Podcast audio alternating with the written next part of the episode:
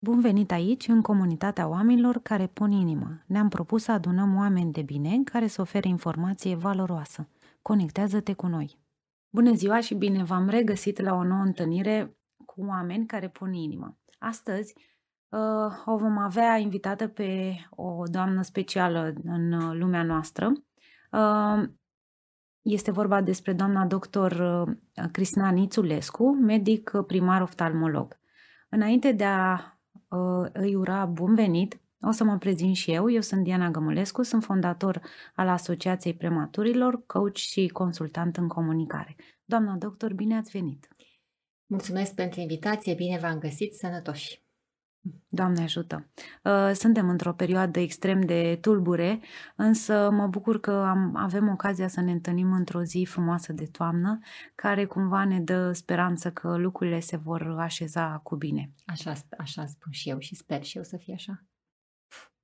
Vom intra în motivul pentru care ne-am întâlnit astăzi și vrem să și ne dorim amândouă să facem puțină lumină în subiectul acesta atât de delicat legat de prematuritate și retinopatie.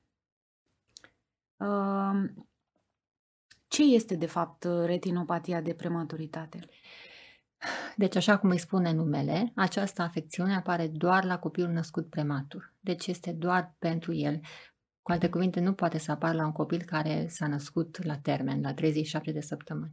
Și este determinată de faptul că vasele de sânge și interiorul ochiului o să apară în imagine pe ecran. Ce înseamnă aceasta? Deci, practic, pe imagine punctul alb este nerv optic, sunt niște vase de retină subțiri, le vedeți că merg spre periferie și centrul ochiului se numește macula, aceea este zona cu care noi vedem. La copilul prematur, acest copil se naște cu vasele de sânge incomplet dezvoltate și la un moment dat se poate întâmpla ca acestea să nu se mai dezvolte până în periferie. Și pot să apară două situații. Fie sunt gradele reduse de retinopatie și vasele de sânge se vor dezvolta singure, sau dacă nu, în formele severe, acestea se opresc și apare dezipirea de retină, respectiv retina care este formată se va dezipi și, din păcate, din acest moment, lucrurile pot lua o tutunură nefavorabilă complet pentru copil. Respectiv, poate să ajungă în nevor. Am înțeles. Care sunt factorii care favorizează? Cum am spus mai devreme, prematuritatea este primul factor, pentru că, practic, copilul născându-se prematur, vasele de sânge nu sunt dezvoltate, la care se adaugă și alți factori de risc. Aici aș putea să spun cum este la noi în țară, deci tocmai pentru ca să uniformizăm îngrijirea, și să reducem numărul copiilor care pot să ajungă fie cu vedere foarte scăzută, fie chiar nevăzători, avem niște criterii care au fost agreate de către medicii neonatologi. Există un ghid care în curând sper că va fi aprobat și respectiv toți copiii născuți sub 32 de săptămâni sau egal cu 32 de săptămâni la naștere sau și 1,5 kg sau sub trebuie verificați obligatoriu de către medicul oftalmolog pentru depistarea acestei afecțiuni. Deci aici sunt obligatoriu. La care se adaugă copii mai mari de 32 de săptămâni care au avut factori de risc, în care includem oxigenoterapia care a fost sau nu făcută și monitorizată corect, sepsisul neonatal, șocul neonatal sau în ghidurile internaționale este trecut cuvântul instabil. Deci un copil prematur peste 32 de săptămâni care a fost instabil după naștere. Nu s-a adaptat bine, n-a respirat bine, practic a putea să apară și o afecțiune a intestinului, enterocolita ulceronecrotică care este tot a copilului prematur, hemoragia intraventriculară care la fel este o afecțiune a copilului prematur, anemia și transfuziile de sânge. Da? Deci cam astea sunt factorii de risc. În principiu este prematuritatea și atunci avem o regulă foarte clară. Toți copiii până în 32 de săptămâni sau egal cu sunt examinați și cei mai mari, medicul neonatolog știe și îi trimite și le recomandă examinarea. Când și cum se depistează? La fel, ghidurile internaționale spun, și așa o să facem și noi, ca examinarea, prima examinare se facă la toți copiii la risc în maternitate, pentru că ulterior pot să-i pierzi pe copii pe drum. Respectiv, se face așa ca o regulă generală la 4 săptămâni postnatal, cu 2 mici excepții. Copilașii care sunt extrem de mici, foarte mici, deci sub 26 de săptămâni, nu vor fi văzuți chiar la 4 săptămâni pentru că sunt foarte imaturi. Și regula spune că până la 31 de săptămâni postconcepție, practic nu poți avea o formă gravă de retinopatie. Respectiv, copilașii mititei îi vedem puțin mai târziu, la 5-6 săptămâni postnatal. Și copiii mai mari de 32 de săptămâni trebuie să-i vedem puțin mai repede, pentru că la ei poate să apară boala mai repede. Și ca să nu avem cumva să acoperim toți copiii, regula este toți copiii care sunt la risc vor fi examinați în maternitate sau înainte de externare cel puțin o dată, inclus chiar dacă acel copil de 33 de săptămâni nu va sta o lună în maternitate, va sta mai puțin, dar este mult mai bine să-i vedem înainte pentru că poate să nu aibă nimic și atunci am rezolvat problema, iar dacă este vreo problemă, părintele știe exact ce are de făcut după aceea și știe exact unde se ducă cu copilul. Foarte important. Și trecem la următoarea întrebare din conversația noastră. Cum se tratează? Tratamentul, deci lucrul cel mai important este că se poate trata. Deci să pornim de la ideea asta, că putem trata copiii, dacă îi tratăm când trebuie, lucrurile se vor rezolva și copilul va fi un copil normal. Bun, deci există 2 tratamente principale care se fac la noi în țară. Laserterapia, care este un tratament cumva standardizat și este un proces oarecum distructiv. Deci ce face laserul? Distruge zona de retină care nu este funcțională și copilul va rămâne cu o retină mai mică, practic, dar funcțională. Și una peste alta nu îl va deranja de cele mai multe ori, pentru că noi nu vedem cu periferia ochiului, noi vedem practic cu centrul ochiului. Deci acesta este primul tratament. Și tratamentul cu injecție intraoculară, cu o substanță care se numește inhibitor de factor vascular de creștere, puțin mai greu de ținut minte, dar ce face sau care este indicația acestei injecții intraoculare? În formele severe, sau un copilul care este foarte instabil clinic și nu poate să suporte laserterapia, care este o procedură de durată. Acum, sunt câteva discuții apropo de această injecție intraoculară cu aceste substanțe. La noi în țară se face cu Avastin încă din anii 2000, cred că 10 sau 2011, zic eu.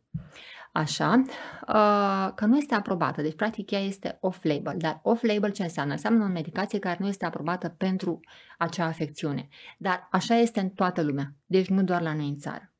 Și studiile clinice arată că această substanță nu are efecte adverse de lungă durată, pentru că aici era o discuție apropo de ce se întâmplă mai târziu cu copilul. S-au făcut studii nenumărate și spun clar că nu există efecte neurologice la nivelul dezvoltării copilului ulterior din cauza acestei injecții. Acum, eu dacă aș fi părinte și aș avea un copil cu o formă agresivă de boală, sigur i-aș face Avastin. De ce? Pentru că eu știu foarte bine ce se poate întâmpla dacă apare dezechilibru de retină, practic ochiul e distrus. Deci încurajez, adică părinții ar fi bine să asculte ce li se spune. E adevărat că trebuie să fim informați, dar eu ca medic spun că am văzut aproape minuni făcându-se cu această injecție intraoculară cu Avastin la copii la care laserterapia cu siguranță, sunt 100% convinsă că nu le putea face nimic. Da. Și al treilea tratament este și chirurgia de zidire de retină, dacă se ajunge acolo, dar la noi în țară nu se face această procedură și este bine să facem cât ne stăm putință, astfel încât copiii să nu ajungă acolo. Să prevenim această... Exact. Ce ține de părinți ca să poată preîntâmpina o situație de genul acesta? Acum, părinții ce pot face? E adevărat că trebuie să știe o mamă însărcinată, o viitoare mamă însărcinată, că trebuie să se controleze în primul rând, pentru că dacă nu-și face controle prenatale și nu este sub un control al unui medic ginecolog, nu va ști dacă este la risc să nască prematur. Deci e foarte important, da? Pentru că sunt factorii de risc a nașterii premature, în care există cel mai frecvent este infecția. Nu știe nimeni care ceva. Da, dar mămica aceea sigur are o problemă. Deci le încurajez pe mame, pe viitoare mame, să meargă la medic și să facă acele controale. Iar ulterior, deci când a avut un copil prematur și îi se spune să meargă la consult, pentru că în toată țara, medicii neonatologi știu exact unde să trimită copiii și există o recomandare și li se spune mergi acolo.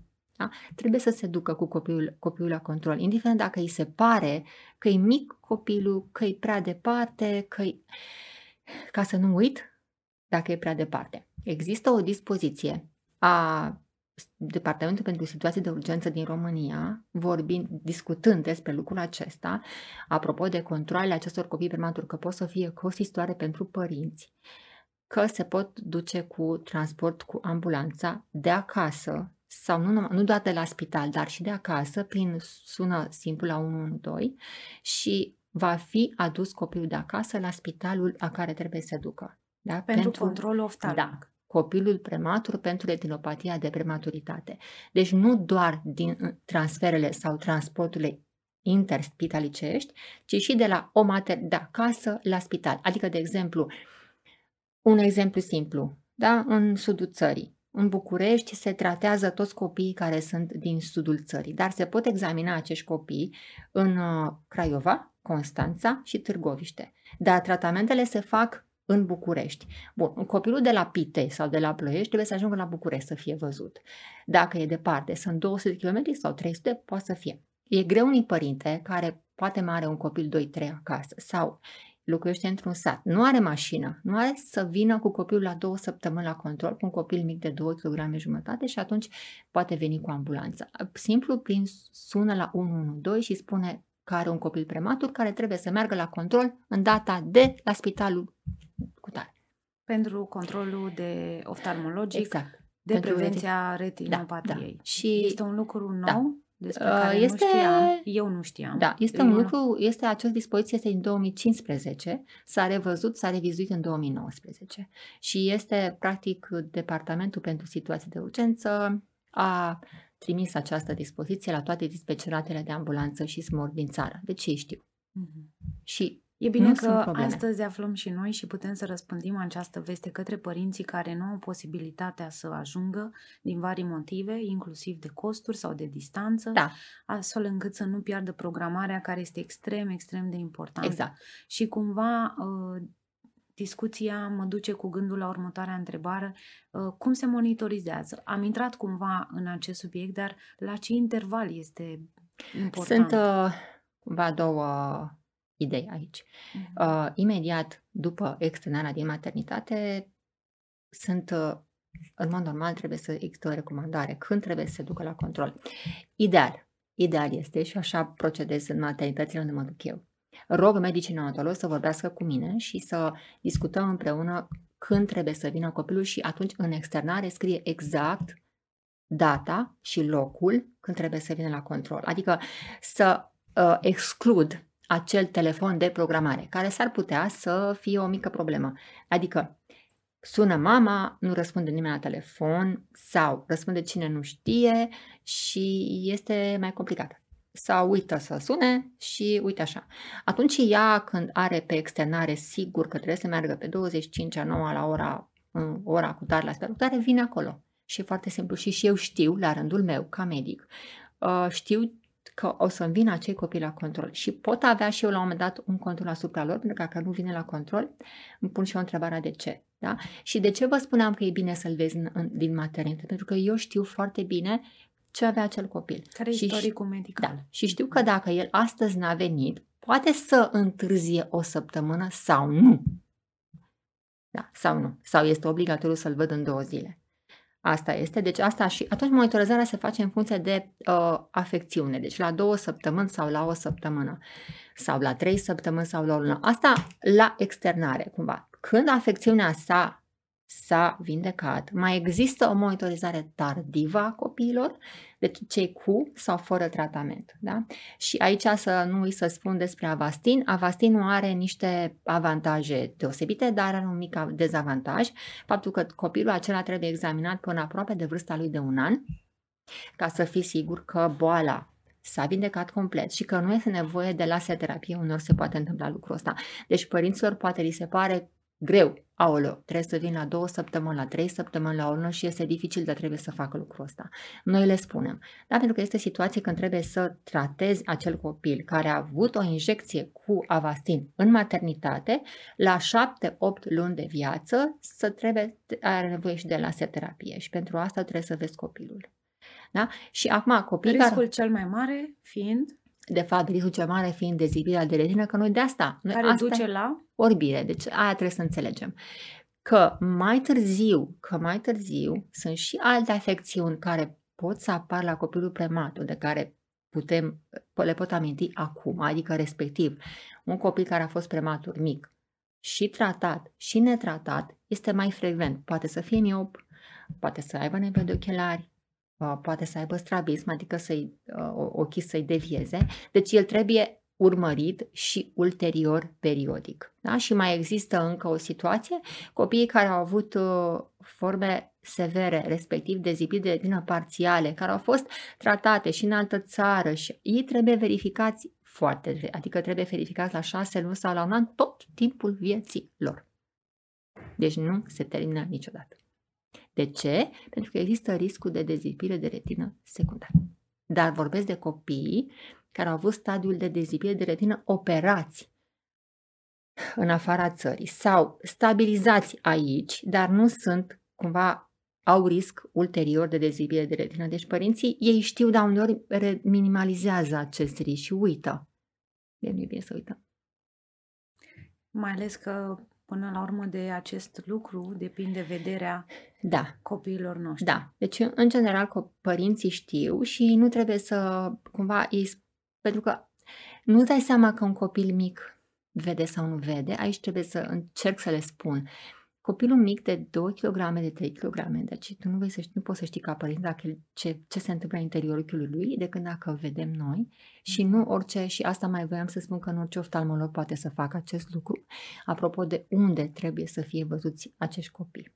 Deci, dar cine poate să facă aceste evaluări? Tocmai pentru că nici în lumea largă și nici la noi în țară nu sunt mulți oftalmologi care sunt implicați în această afecțiune, există centre și spitale în toate orașele universitare mari din țară în care există medici care fac acest lucru și unde sunt arondate și maternitățile din jur. Da?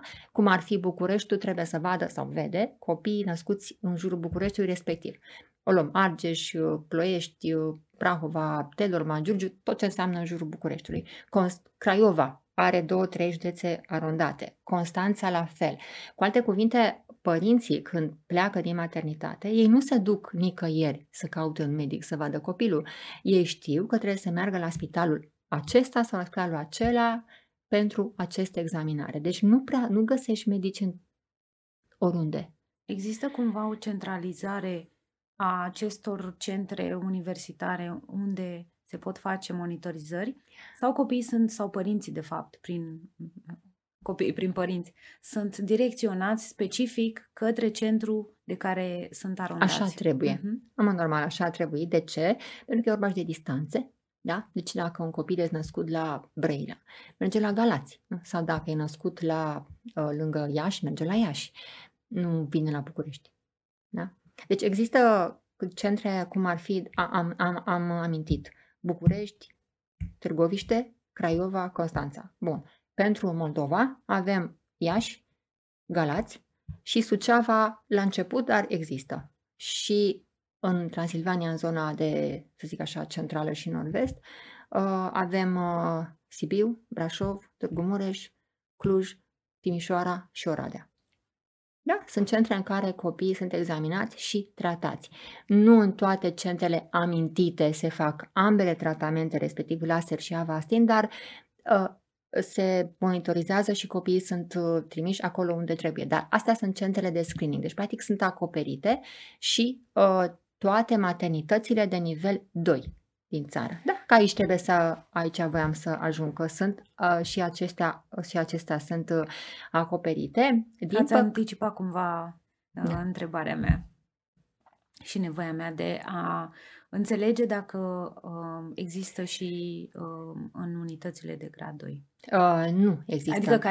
Adică care sunt spitale care pot Da, da. Deci este exact așa cum se procedează în transferul unui copil foarte bolnav sau foarte... Adică... De la gradul 2 la gradul 3. Exact. Deci exact așa se face. Și practic medicii din maternitățile de nivel 2 știu exact unde să trimită copiii. Și sună și trimit. Acum, ideal asta ar fi. Ca și nivelul 2, deci unde nu este oftalmolog. În București e ușor, cumva, că toate maternitățile de nivel 3 din București sunt acoperite de medici oftalmologi. Deci acolo vine periodic, la săptămână, un medic oftalmolog și vede toți copiii de acolo. E simplu pentru București, cumva. Pentru Pitești sau pentru restul țării, nu Ploiești sau alte, nu este chiar așa de ușor, pentru că trebuie să fie trimis copilul cu ambulanța. Dar tocmai pentru acest lucru, ca să se excludă acea neînțelegere cine plătește transportul, spitalul, maternitatea... S-a ajuns la această dispoziție, astfel încât și maternitățile, și spitalele, și managerii de spitale să nu aibă în gând că plătește spitalul respectiv transportul acestor copii. Nu plătește nimeni. Deci plătește statul român pe toată lumea. Deci cumva este transportul gratuit. Deci nu plătește nimeni, nici managerul spitalului respectiv, nici părintele, nici nimeni. Este acoperit de către Departamentul pentru Situații de Urgență. Deci este o urgență, se consideră că este urgență, că lucrurile trebuie făcute atunci când trebuie făcut și se va face fără să fie niciun cost de nicăieri. Exact. Ca să nu înțelegem greșit lucrurile. Mm-hmm. Da? Pentru că erau foarte manageri important de spitale care înțelegeau că trebuie să plătească ei, ca și spital, aceste transporturi. Nu așa. Foarte importantă această clarificare. Da, și când am vorbit la Departamentul pentru Situații de Urgență, mi-au spus foarte clar de acolo să nici nu mă gândesc la costul transportului. Uh-huh. Am întrebat eu, cât costă transportul unui copil din București la Cluj? Și răspunsul a fost așa. Chiar dacă ar fi să trimitem pe toți la 300 de km distanță, nu vă gândiți la costuri. Este foarte bine. Este foarte, foarte bine. Da. Spuneați că mai sunt și alte riscuri la prematuri, la nivel oftalmic. Da, deci retinopatia de prematuritate nu este, să zic așa, singura problemă a copilului. Practic, prematuritatea în sine, chiar dacă acel copil a avut sau n-a avut un grad de retinopatie, că sunt copii care sunt micuți, dar care au o evoluție foarte bună și nu prea fac retinopatie sau fac un grad minor aproape de zero. Dar ei, practic, sunt cei care trebuie monitorizați mai târziu. De ce? Că pot să apară diferențe de refracție, un ochi miop mare, un ochi fără miopie, strabisme, ambliopii, deci cu diferențe de dioptrii într-un ochi și altul, astigmatisme mari. Și atunci trebuie monitorizați copiii, să nu te trezești după aceea că tu spui, da, copilul meu este bine, dar descoperi la 7 ani la școală că de fapt nu vede cu un ochi. Și lucrul ăsta ar fi trebuit, dacă ar fi fost examinat la vârsta de 1 an sau 1 an jumătate, ar fi fost foarte bine. Și aici aș vrea să distrug un mit, între ghilimele, cu copilul mic. Copilul mic poate să fie examinat oricând, da? Deci nu la 3 ani de viață. Este adevărat că un copil mic, de 1 an sau de 2 ani, nu este ușor de examinat oftalmologic, pentru că nu stă cum vrei tu. Dar avem instrumente în ziua de astăzi care ne ajută să examinăm un copil așa mic, să vedem ce dioptrii are, ce e cu ochișorul lui. Deci încurajez pe părinți să se ducă cu copilul la medic, pentru că se poate examina oricând. Nu doar după 3 ani. Da. Chiar dacă la 3 ani te poți înțelege mai bine copilul. Dar și din experiența mea vă spun că e mai ușor să examinezi un copil la 1 an care stă în brațele mamei și se joacă, decât un copil de 3 ani care s-ar putea să nu mai stea în brațele mamei. Și să se sperie și să refuze sau să fie mult prea energic pentru acest gen de consult. Da. Și atunci așa, aș vrea ca să încurajez părinții plus că să nu se gândească. Mi se pare un pic târziu la 3 ani. E foarte târziu, doar că nu doar legat de prematuri, ci se pare că încă medicii de familie au această idee că un copil nu poate fi examinat decât după 3 ani. Cred că asta s-a implementat pentru că un copil nu stă la examinări. Dar, repet, avem instrumente în ultimii ani care sunt special pentru copilul mic. Adică refracțiile se pot face de la distanță, cu instrumente care nu sperie copilul, poți să vezi ce se întâmplă cu și de pentru care aș vrea ca medicii de familie să înțeleagă lucrul acesta, da? Și dacă că am mai întâlnit și situații excepționale, e adevărat, când medici de familie a spus, nu, copilul prematur e prea mic să mergi cu el la control acum, nu mergi acum, mergi peste o lună. Nu. medici de familie trebuie să știe. Copilul prematur trebuie examinat așa cum scrie pe recomandare, să încurajeze pe părinți să facă exact ceea ce scrie acolo și de asemenea să trimită copilul mic la control. Ar fi bine ca toți copiii nou-născuți din țara asta, toți copiii nou-născuți să aibă un control oftalmologic la vârsta de 1 an cel puțin, chiar dacă nu ți se pare ceva special la copilul respectiv. Bineînțeles că odată ce ai observat ceva în neregulă, îl trimiți pe copil atunci la control, nu la 1 an. Dar altfel, orice copil, chiar dacă nu are nimic, se pare normal, se pare că e un copil sănătos, trimite la control la vârsta de 1 an, măcar atât, să vezi dacă e în regulă. Da? Deci a fost o conversație plină de informații valoroase despre care nu știam și mă bucur foarte mult că pe lângă informațiile stringentă necesitate legat de ochii copiilor noștri, știu că se ascunde în spatele unui profesionist, se ascunde și un om. Și ne place foarte mult să scoatem la lumină și aceste aspecte și motivul pentru care sunteți astăzi aici nu este unul întâmplător, pentru că apreciem oamenii din zona medicală care pun inimă. Ce ne spuneți despre omul dincolo de profesie? 3 lucruri neștiute, să ne gândim repede la 3 lucruri neștiute despre... Văd că zâmbiți des, lucru care probabil sub mască nu se vede. Da, nu, sunt un om obișnuit care mă bucur de orice. Ce să spun? Că îmi place foarte mult ceea ce fac. Deci îmi place foarte mult să lucrez cu copiii. Se vede. Da, îi iubesc foarte mult. Pe cei începând de la atât până la copii mai mari. Și, ce să spun, nu am ceva special să spun despre mine. Sunt un om obișnuit, da? Care se bucură, care vrea să ajute și poate că... am învățat cumva de la viață că e bine să ajuți și să faci bine cu tot ce ai, acolo unde ești și atât cât poți. Deci, cu alte cuvinte, cred că noi, oamenii, cumva avem toți obligația, nu știu dacă pot să mă că obligație, dar e bine să avem dorința să ajutăm și să facem tot ceea ce putem noi, acolo unde suntem. Da? Începând de la orice nivel. Da, nu trebuie să ajungi nici președintele țării, nu trebuie să ajungi nici manager de spital, nu trebuie să fii nici șef de secție, nu trebuie să fii nici ca să poți să faci un lucru bun. E cel mai important lucru, e să-ți dorești și te ajută Dumnezeu să faci. Practic să pui suflet în tot ceea ce faci. E cel mai important lucru. Da? Cel mai important lucru să pui suflet, să cumva să te implici în ceea ce faci. Da? Să vrei să faci mai mult... V-am spus, nu neapărat ceva excepțional, da? Să faci cât poți tu de bine un lucru, da? Să-l ajuți pe celălalt, să te implici cât poți tu de bine, cum este cu copilul prematur. Ideea este să ajuți părinții, să te implici în viața lor, să încerci să înțeleagă despre ce e vorba. Cumva să încercăm să excludem acele cuvinte, știți, tipic și la inimă nimic, adică la contul data viitoare, vorbește cu părintele, că el înțelege, liniștește-l, poate cel mai important lucru, trebuie să-l liniștezi. Știți, acum este așa, o să facem așa, o să fie bine dacă mă ascultați. Și împreună o să facem să fie bine. Deci cred că e cel mai important lucru, da? Oamenii să aibă încredere ceea ce le spui, pentru că am remarcat lucrul ăsta. Cu cât vorbești cu oamenii mai deschis, cu cât ești mai aproape de ei, oamenii și vorbești mai simplu, atunci ai șanse mai mari ca să te înțeleagă și să ajungeți.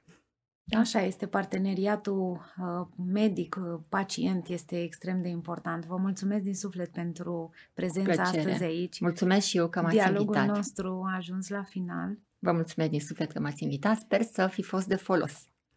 Cu siguranță. Dumneavoastră și în special părinților și micilor noștri pacienți. Sunt convinsă că așa este. Întâlnirea noastră a ajuns la final. Vă mulțumesc că ați fost alături de noi. Vă mulțumesc pentru prezență. Mulțumesc frumos că m-ați invitat încă o dată. Despre proiectele Asociației Prematurilor puteți afla mai multe de pe pagina noastră de Facebook, de pe website-ul organizației, unde puteți găsi și resurse, dar și modalități prin care vă puteți implica alături de noi, astfel încât prematurii și părinții acestora să fie sprijiniți, iar proiectele organizației să poată continua. Până data viitoare, să aveți grijă de voi, să fiți bine!